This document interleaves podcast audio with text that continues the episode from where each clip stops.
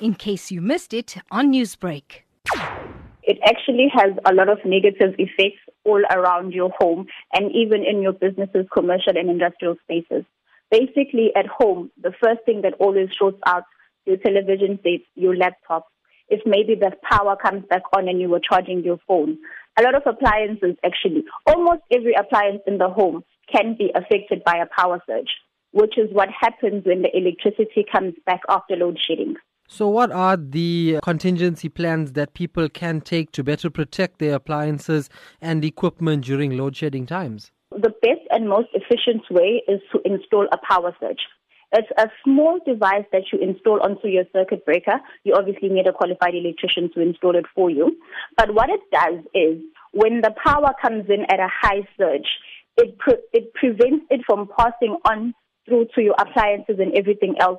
It almost holds off, it, holds the power surge from going through. And you're to get your normal power.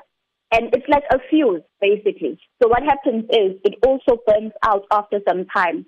But all power surges have lights on them, little small uh, lights that will show you if it's still working or if it's already fused out. But from my point of view, that is the most efficient way instead of, because some customers prefer, since they have the scheduled times, they're going to switch off the entire DB and then switch it back on after the power has come back on. But that's not really efficient because especially with the stages changing here and there, you may think you're going to be home at that time, but then you're not. Or you may forget. With the power surge, it just happens automatically. You don't have to worry about it. And you are fully protected from the power surge. What about those appliances which consume a lot of electricity, such as the geyser? What can people do to better protect that?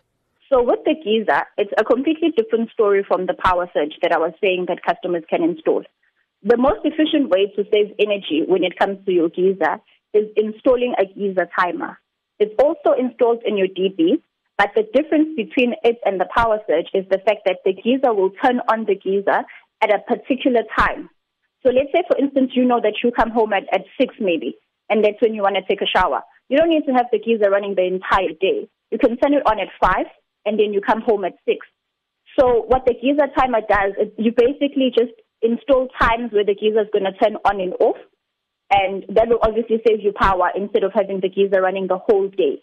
But the geyser timer still does not protect you from the power surges that can happen during load shedding. So basically, if you also want to help by saving electricity, you can install a geyser timer. You can also install a day-night sensor for your lights. There's a lot of protective devices that can save you energy, but the geyser timer is the most efficient one for the geyser. Newsbreak, Lotus FM, powered by SABC News.